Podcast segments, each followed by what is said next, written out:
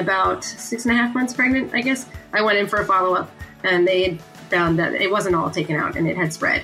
So they needed to kind of meet with the perinatologist, which is the high-risk O B, to figure out what, you know, what could we do. And so ultimately, we agreed that I would deliver at thirty-two weeks. thirty-two? thirty-two is early.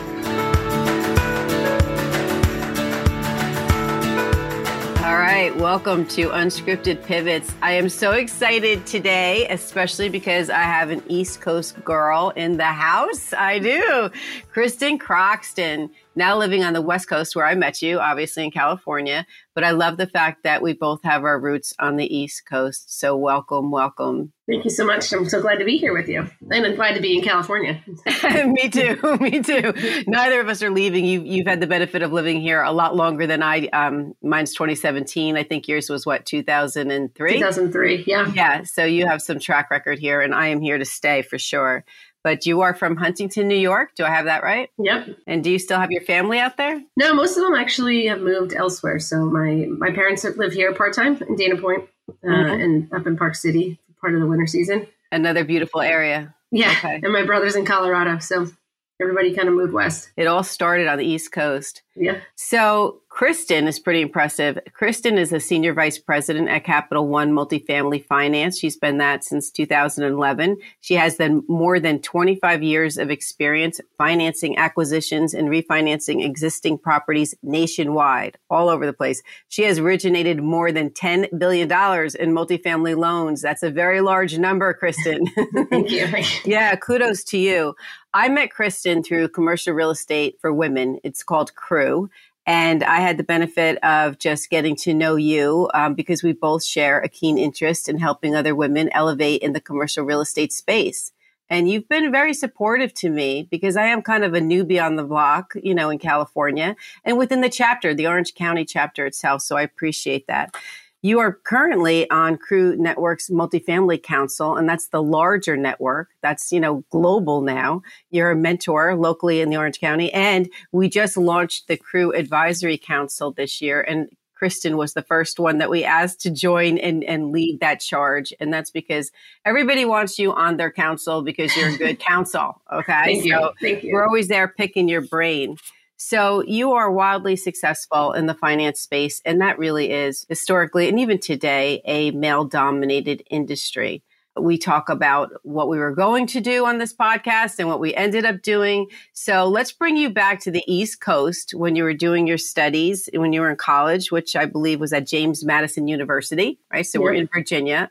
And at that time, this was not going to be a finance path. So let's chat about that for a minute. Sure. Yeah, absolutely. I had no concept of what even finance was, although my dad did it, but I didn't know what he did. Um, okay. I, he, went, he went into New York City. He paid the bills. Yeah, he went yeah. to work. It was a good life. I have no complaints, but uh, I didn't totally understand it. I actually thought I was going to be a physical therapist. So I, even during high school, volunteered hours at that local physical therapy place after I'd been treated for an injury and was hell-bent that that was what I was going to do. I considered going to a five-year master's program straight out of high school, um, but decided, okay, maybe maybe I might change my mind. And I wanted to be in a, a more broader uh, base school. So I ended up at J M U, loved it, but turns out that chemistry is not my jam. Oh, I had the same. I had the same pitfall. Okay, it could have been that it was eight a.m. Monday, Wednesdays, and Fridays my first semester, but it, regardless, uh, that was the one and only D that I ever had in college, and um, there was a very quick pivot right out of out of physical therapy and okay. into. At that point, I picked accounting because my mom was an accountant, and I thought, okay, I can do this. Um, but no offense to my wonderful mom, but um, accounting is boring in my mind. It's just not tangible the same way other stuff is, like physical therapy would have been hands-on. And so ultimately my third major ended up being finance. We had a couple real estate classes. So I took both of those, uh, which got me a concentration in real estate. And then to this day, twenty-five years later, I'm still doing cash flow analysis. So unlike many of your previous guests who didn't do or don't do anything related to their college degree, I do exactly what I did. That's cool to know.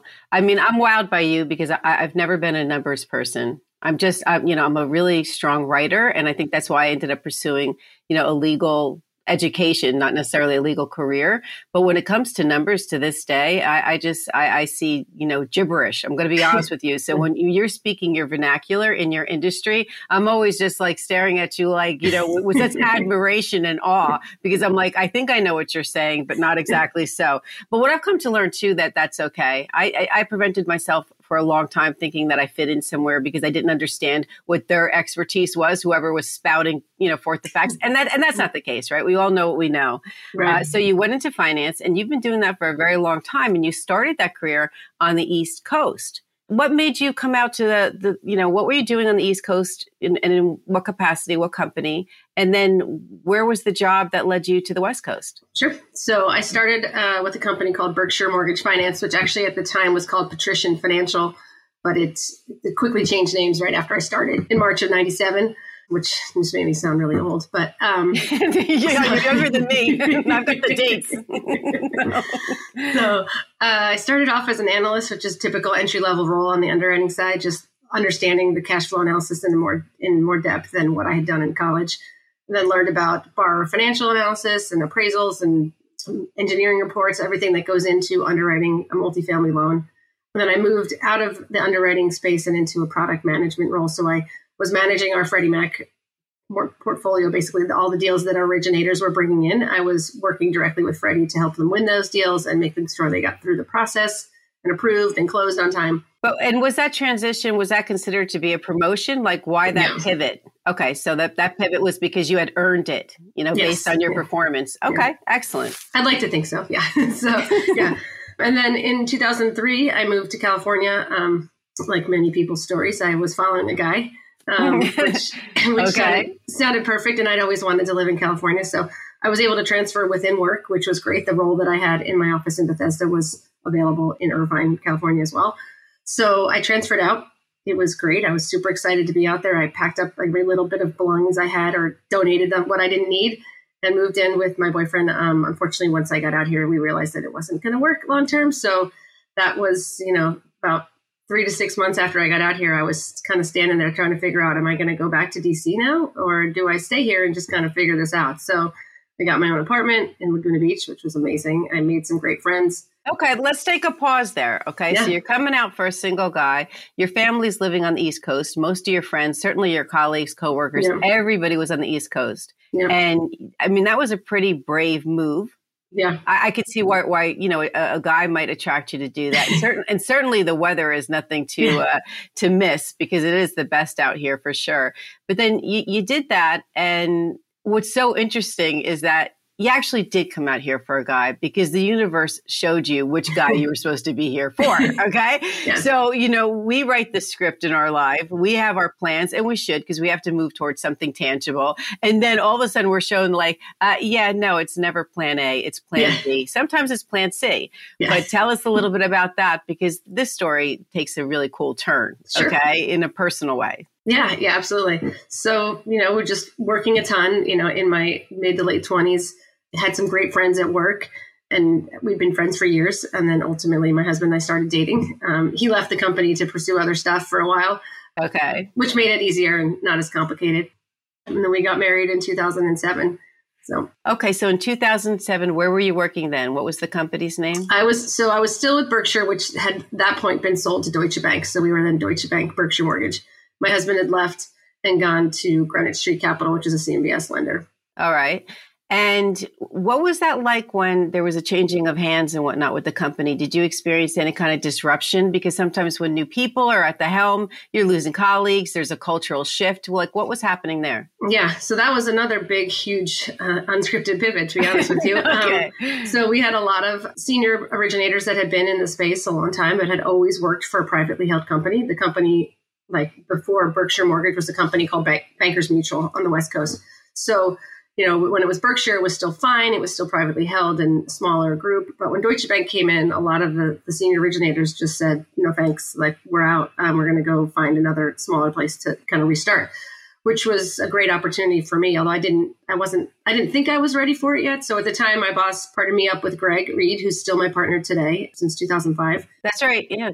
Yeah, you have, you have you have a work husband. I do. Yeah, I've yeah. actually been with, with the work husband longer than my actual husband, but luckily they're yeah. good friends too. Mm-hmm. So he put us together and said, "Get out there and start trying to figure out how to keep all these accounts." We were getting, you know, this was happening right before the sale to Deutsche Bank, and so they were worried about business dropping off and would the sale happen? Even go, you know, would it even go through if numbers dropped and top salespeople left?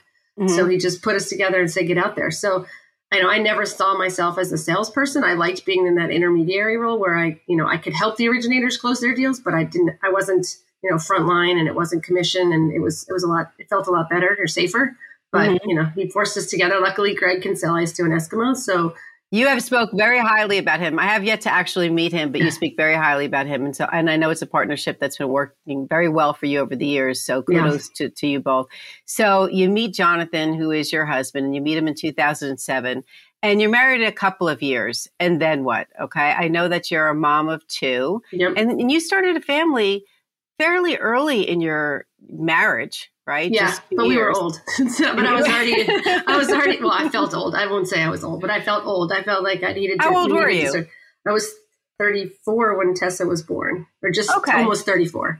All right. Yeah. And I knew she, you know, my hope was that she wasn't, you know, would be the first of several, but so, you know. Okay. So, so, but you've got this, like these shifts happening in your career, in your workplace, and then, you know, in your personal life, you're getting married and you're saying, okay, TikTok, like a li- lot of women yeah. do, we do, we yeah. say, okay, it's time to have a family. And so you jump into that and, and all seems well, yeah. right? All seems on schedule.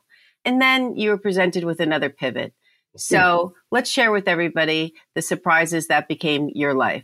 Sure. So that point, two thousand eight, and I have a thyroid condition called Hashimoto, which had, I'd always just gone to the doctor every four months to have blood work done, make sure my thyroid function was fine. I took Synthroid to, to balance it all. And while we were on vacation during the summer, Jonathan said, you know, your thyroid looks large. You, you probably need like an appointment and maybe they need to adjust your meds, which could happen from time to time. Like the thyroid would get enlarged and then adjust mm-hmm. your medicine. And I'd never been to the point where he could see that, but you know, I didn't really think much of it.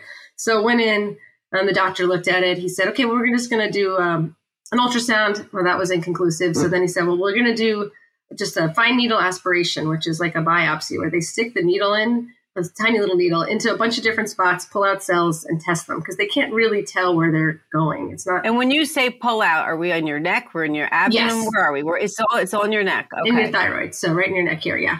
So I did that, but they really weren't concerned about it. They just thought they wanted to double check it. And so uh, I had that done, that the biopsy done, and I went home. And then over the weekend, found out I was pregnant. Wow. And then went back in for the results the next week. Um, again, not thinking anything of it. So I'm sitting in the office and the doctor says to me, okay, well, is there anything you want to tell me? Anything that happened over the weekend? And I was like, that's a weird question, but sure. Um, I'm pregnant. He said, I know I saw your blood work last week, but I didn't want to tell you. So I wanted you to find out on your own, which was nice. That was great. He's like, but you know, your, your thyroid biopsy was inconclusive and I don't think we can leave it. We probably need to do some surgery. So I'm sitting there by, by myself. Jonathan wasn't with me because I didn't think it was a big deal, but you know, yeah. I was, it'll be fine. So my doctor then proceeds to pull out his cell phone. He says, we already have a plan. And he pulls out his cell phone and calls this surgeon who happened to be in France on vacation. And he answers his phone and says, great, I've been waiting for you just outside the Louvre. I knew you were going to call. And they proceed to walk me through how, you know, he introduces me to the surgeon. The doctor says, I've done, you know, I don't know, probably thousands of these thyroidectomies. But given you're pregnant, we're going to do it a little bit differently. Oh, wow. I mean, the sensitivity of the situation because you were pregnant. But what I'm trying to digest, Kristen, is the polarity of that news. Yeah. Here you are pregnant and so excited because, you know, the two of you were very prepared to be parents. And at the yep. same time, simultaneously digesting the fact that you had something as scary as cancer. And what does yep. that mean? And then yeah. let's not forget. We've got Kristen, the badass financier, okay, that has a full-time career, okay, that is going through this. And I want you to just walk us through what it was like to be a woman and be wearing all those hats, okay? I yeah. mean, you're obviously didn't give up the job or take time. Yeah, I mean, I'm sure you dealt with health issues. So how did you manage all of that? And what was yeah. the process like? Jonathan kind of makes fun of me for this, but I've, I've said this before to other people. I have a tendency to like take things and put them in a box and put them on a shelf until like, they need to be dealt with. So once the game plan was in place, it was like, well, you can't do surgery during the first trimester. We're going to have to wait till like week fourteen, fifteen. So that was it. I put it in a box and I went back to work. Like, you know, they didn't say that it was cancer. They didn't know it was cancer for sure. So they didn't, they weren't calling it. They were just saying it was to, you know, to be, just to be careful. Right. So I just put it away and went back to work. That's a very powerful design for living. Mm-hmm. And not everybody's able to execute that. And I guess it makes sense that since you can compartmentalize successfully like that, that that's why you are actually in the numbers game that you are. Do you know what I mean? Because yeah. your wiring kind of lends itself to that. So you were able to manage it by putting it, quote unquote, into a box and taking it as it can come. Yeah. So we had the first surgery, pretty easy, no brainer. I went, it was It was a lot longer than they expected because it because it turned out that it was cancer and they needed to make sure they got all of it out. So they took out half the thyroid. And then when I woke up, they were like, well, we did find cancer, but uh, we, we got it all. So it's all fine. So I was like, great. So we put it again, put it back in the box, nothing else to do. We were potentially going to remove the rest of the thyroid um, after Tessa was born ju- just in case, but like mm-hmm. nothing else to worry about. So I put it in a box again. And then about six and a half months pregnant, I guess, I went in for a follow-up and they had found that it, it had not been all gone. It wasn't all taken out and it had spread. So they needed to kind of meet with the, um, the perinatologist, which is the high risk, you know, O B, to figure out what, you know, what could we do? And so ultimately we agreed that I would deliver at thirty-two weeks. thirty-two, thirty-two yeah, so, is early. So four weeks. Yeah. It was, it was like, the, it was the agreement that they came to. It was the spot where she was fine, healthy, you know, from all the tests that we were doing. And so but they really wanted to make sure I got treatment sooner rather than later at that point, because it was just the hormones. They believed the hormones from the pregnancy were just kind of making the cancer grow faster. And so how were you balancing your career? Because you obviously had some physical setbacks, right? Yeah. I mean, and appointments and things that would otherwise interrupt the nine to five. Not that there was any such thing as nine to five in your world, yeah. but I mean, how um, flexible was the workplace then? And did you ever even think or consider of taking like a career hiatus to yeah. do all this, or what was your mindset? You know, I think that's the beauty of having a partnership both at home and at work, was that there was a lot of flexibility. I didn't I didn't feel like I wasn't allowed to take the time to do the, the appointments, or I didn't feel like, I don't think Greg ever thought about like, this isn't working for our partnership. It wasn't that never that way at all. It was all about making sure that, you know, I stayed healthy and everything worked out with the pregnancy. So it worked out fine. You know, I mean, I did have a lot of appointments. Thankfully, I was working in Irvine and I was Uh, my doctors are all at the Saddleback Hospital, which is like a fifteen minute drive from the office. So super quick, you know, back and forth between appointments uh, until I ended up on bed rest, which that was, that was kind of a bummer. About just before, about two or three weeks before she was born, I ended up on bed rest because I had high blood pressure along as well as gestational diabetes. So, you know, it was like a whole slew of fun things. But so at that point I took Like, that's when I went on leave at that point, when I went on bed rest. You were given, this is really cool to hear that you were given the grace and the support both in and outside the house. Yeah. So obviously, Jonathan, as your husband, is going to support you in any which way he can. But I mean, his primary concern is going to be the well-being of you and your unborn child. So he wasn't saying, hey, you know, quit this career, stay at home, because now we have the unknowns ahead of us. You're going to be a new mom. You're dealing with cancer. You know, there were, you know, he was there to say, go ahead, go to work. And then on the flip side, you had Greg, who I believe is um, junior to you, correct? Yeah, I mean, he's yeah. younger than you. Yeah, he's about seven years younger. Yeah. But but he sounds, you sounds pretty evolved to be like, okay, I've just like, you know, hooked my wagon to what I know is a big talent, but I don't know if she's going to be available. But he he didn't lose faith in you either, which is a real testament to your character. Thank okay. And, and to the way that you grow your relationships. That's a real testament to you. This is really cool to learn. Yeah, so then, yeah. so Tess comes, Tess comes into the world. And how, how big was she if she came out so she early? She was five pounds. Oh God, I should know this. Five pounds, eight ounces, five pounds, okay. six ounces. Sorry. She was five, six. Jack was even smaller, but yeah, she was five, six. Um, okay. But she was fine, fully healthy, no issues. Everything was great. I mean, it was a very basic, very easy delivery. I mean, I thought that was like karma for my crappy pregnancy. So yeah, okay. That was good. Yeah. you, you, you were due that. You were yeah. due that. So how much time did you take off? You know, because I find that, you know, the, the whole, you know, being, becoming a mom and, yeah. and balancing the career. I mean, you had enough time in your career that you can kind of put it a little bit on cruise control as necessary. Mm-hmm. Right. So you were invested and there was nothing you were going to walk away from, certainly, nor did you have to. Yeah. So how much time did you take off before you were able to get back in, like, you know, full time? And what did that look like? I mean, who was yeah. taking care of Tess? So, yeah, so during that time, actually, while I was going through all this, Jonathan lost his job because it was during the financial crisis and the C M B S world blew up.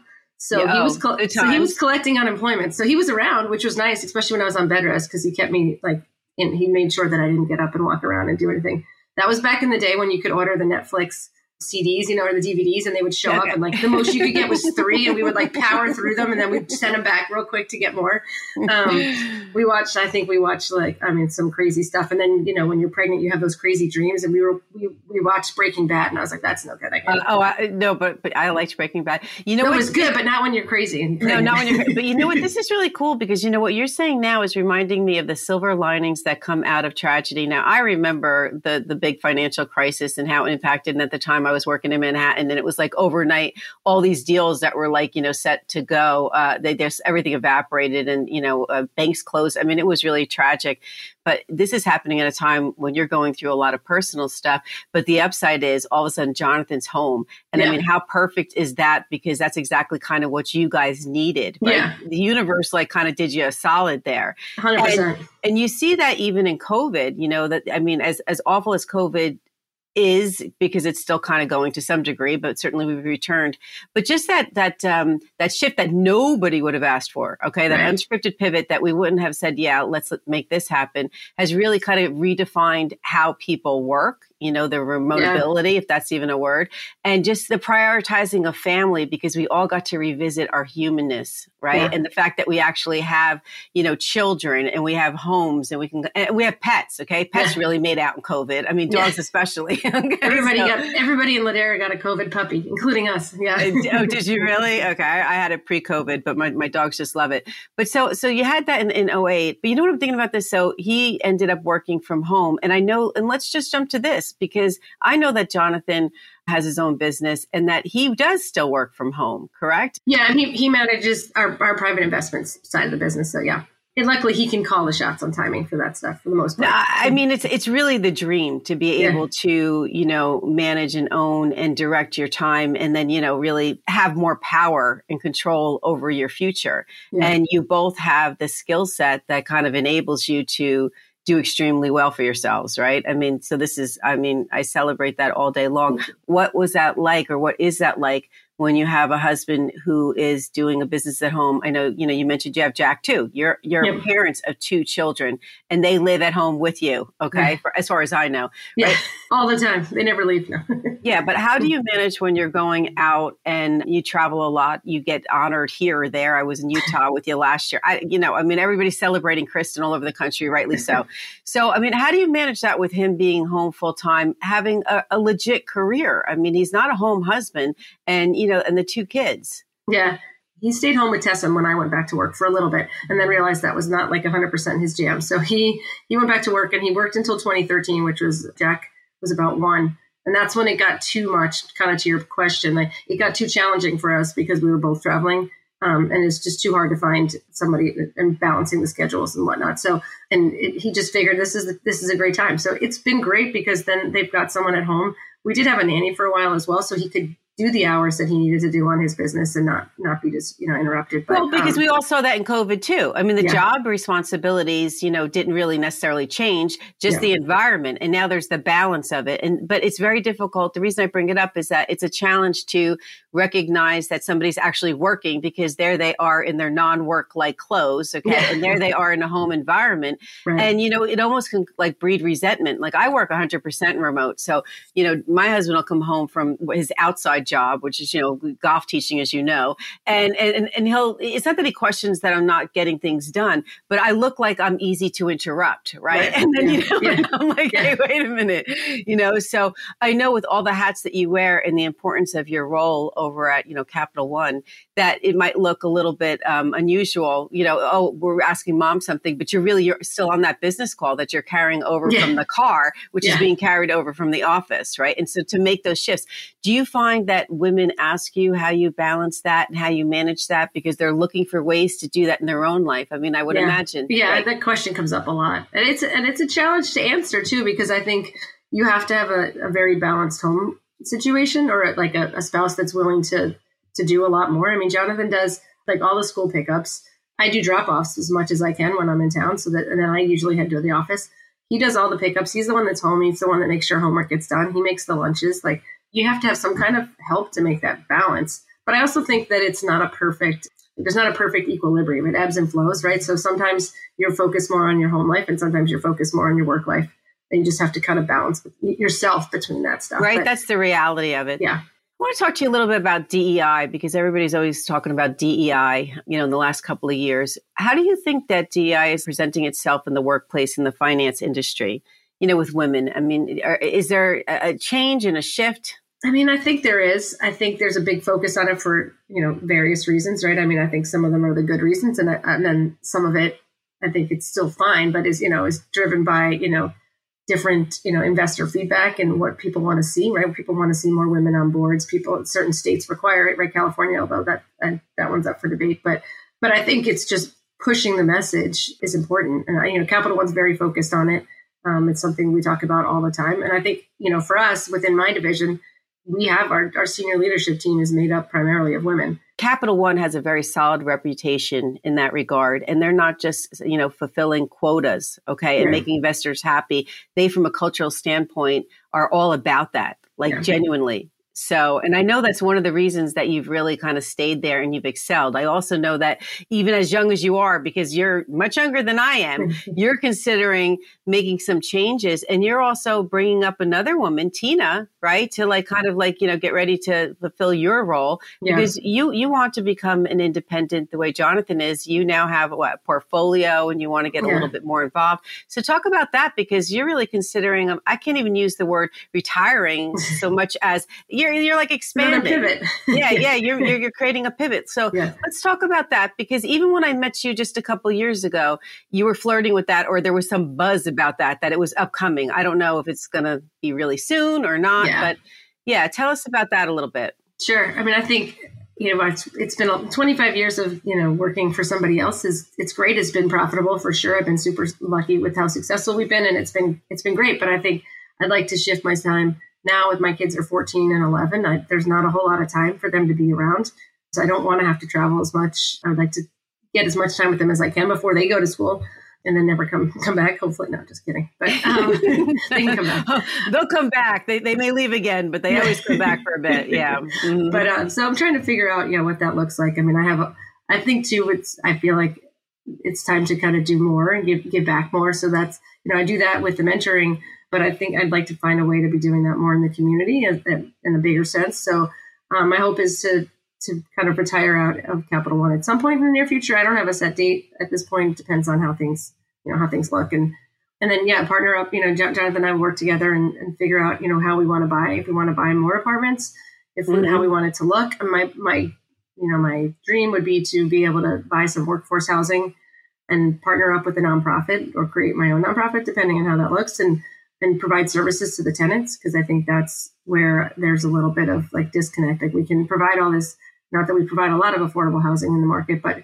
they provide these housing units, but then they don't provide the services. And so I started working with uh, Innovative Housing Opportunities, which is sure. I H O, mm-hmm. and it's just been eye-opening to see kind of the projects that they build, but also the services that they wrap into that. So who they partner with to provide all, everything for the tenants, because it's not just about giving them a place to live, but it's getting them back on their feet or helping them understand credit scores and finances and helping them, you know, apply for that next job and get stronger. You know so. what? This this is really this is really incredible, Kristen, because with all that you've learned, you have the skill set and knowledge to go out there and make yourself some good coin and, you know, further invest in, in real estate all over the place.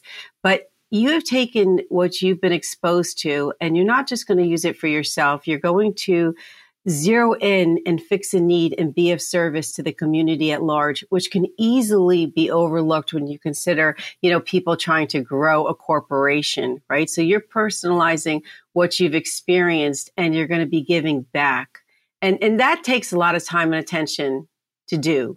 And I could see that's meaningful work that you really probably couldn't capture in your responsibilities within Capital One. I mean, yeah. sure, I'm, I imagine everybody there is really supportive of what this goal is, yeah. but that's not really the platform where you can execute that. So that's probably inciting you to get to what we should call, well, I don't know, quote unquote, retired. Yeah.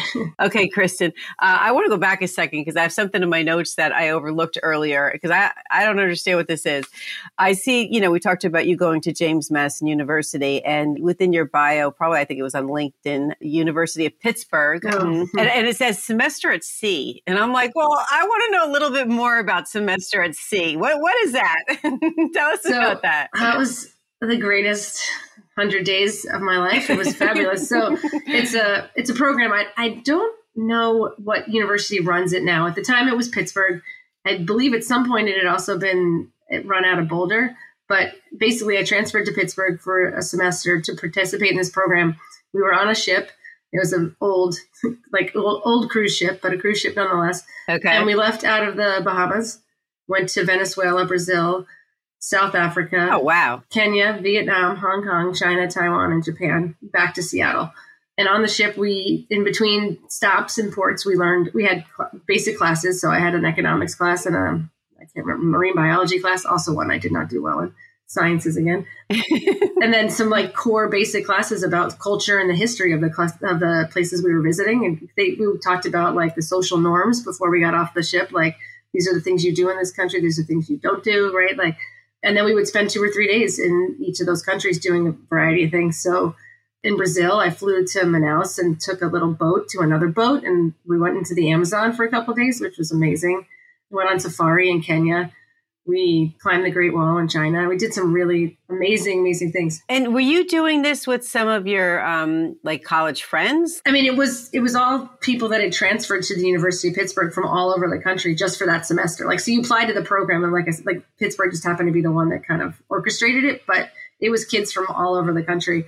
And so I applied to it and hadn't told any of my, I mean, my friends at college knew at, at J M U, but when I got home for the summer, I told one of my best friends about it. And she was like, wait, what? I, I'm doing that. So we both, we went together. Oh, you're kidding. You didn't even know yeah, that. Okay. We didn't know. So we went together, but we didn't room together, which was great because we made like lots of great friends, but we always had each other. And like, we, we went on a lot of our, a lot of those adventures we did together, which was amazing. Did you always so. have this free spirit? Because honestly, I think at that age, I mean, not that it was super young, but I would have been reluctant to leave outside the house, like to go that far yeah. for that long. No, I really would have. I, I think I, you know, had fears back then that I don't have any longer, but you had a great sense of spirit. I mean, my parents were always big on traveling, and I think that helped. So we, I'd already been to Australia with them when I was oh, in high okay. school. Yeah. So, you know, I, I mean, certainly going to Australia where they speak English isn't as like daunting as going to Brazil where they speak Portuguese. But I felt like, I think because we were with a group that, and there were teachers and, you know, we would be fine. I mean, we, I, there were definitely some things that were not so responsible that we did. Like my best friend from high school turned twenty-one in Hong Kong, and we may have, you know, partied it up like we shouldn't have, but we had a great time. But, but it was it was a great experience. And ironically, um, Tina from my office, she did it too, but many years after me. And okay. it's funny, you meet people that are similar to you, and the topic will come up, and they'll say they. Oh, yeah, I did that. It was the greatest thing ever. And it's funny because it's a small program, but I met a lot of people. Now, when you think of, I know your kids are on the young side now, but are you thinking about exposure like that, things like that for your own children? Because there's all yeah. sorts of programs. Yeah. My, my kids participated in that. But I don't know about this, the SEAP thing. I mean, that's a, yeah.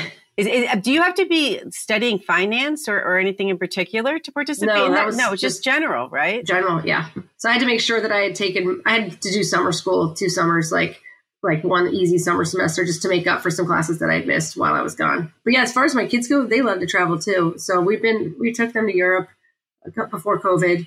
Uh, my parents actually do a great trip with each grandkid, and they took my daughter to Iceland last summer. Oh, wow. So mm-hmm. Tessa thinks she wants to, you know, she wants to do a semester in Iceland when she's in college. So yeah, I think I love the travel part.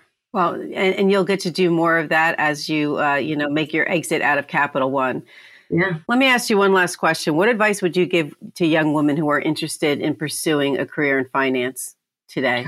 Yeah, go for it. Don't be disturbed by the ratios in the classroom. Although I would bet at this point the ratio in the classroom is probably much more like fifty-fifty or mm-hmm. even more women. But don't don't let, you know, the board of directors or the like senior management teams discourage you in places that aren't that where there aren't more women. I think just go for it. It's like you belong wherever you want to be. Yeah, one hundred percent. Right? Yeah. And I think that's the message that you give all the women that you mentor. And, you know, you grace, you know, the whole crew thing tenfold. And, and it's important because we need leaders like yourself to lead by example. Okay. Not just by suggestion. And that's what you do. That's what you seem to do all along. And so I think that's absolutely incredible. Well, I can't wait till we get out and golf or something again, know. you know, because we, we've done a little bit of that. I'm taking pickleball lessons now. So if you want to, if you want to join me there, we'll do that. But uh, that sounds fun too. We, we need to socialize a little bit more. Absolutely. Thank you so much for coming on. It's so good to see you. I wish you all the best in twenty twenty-three. You too. Thank you, Kristen. Thank you.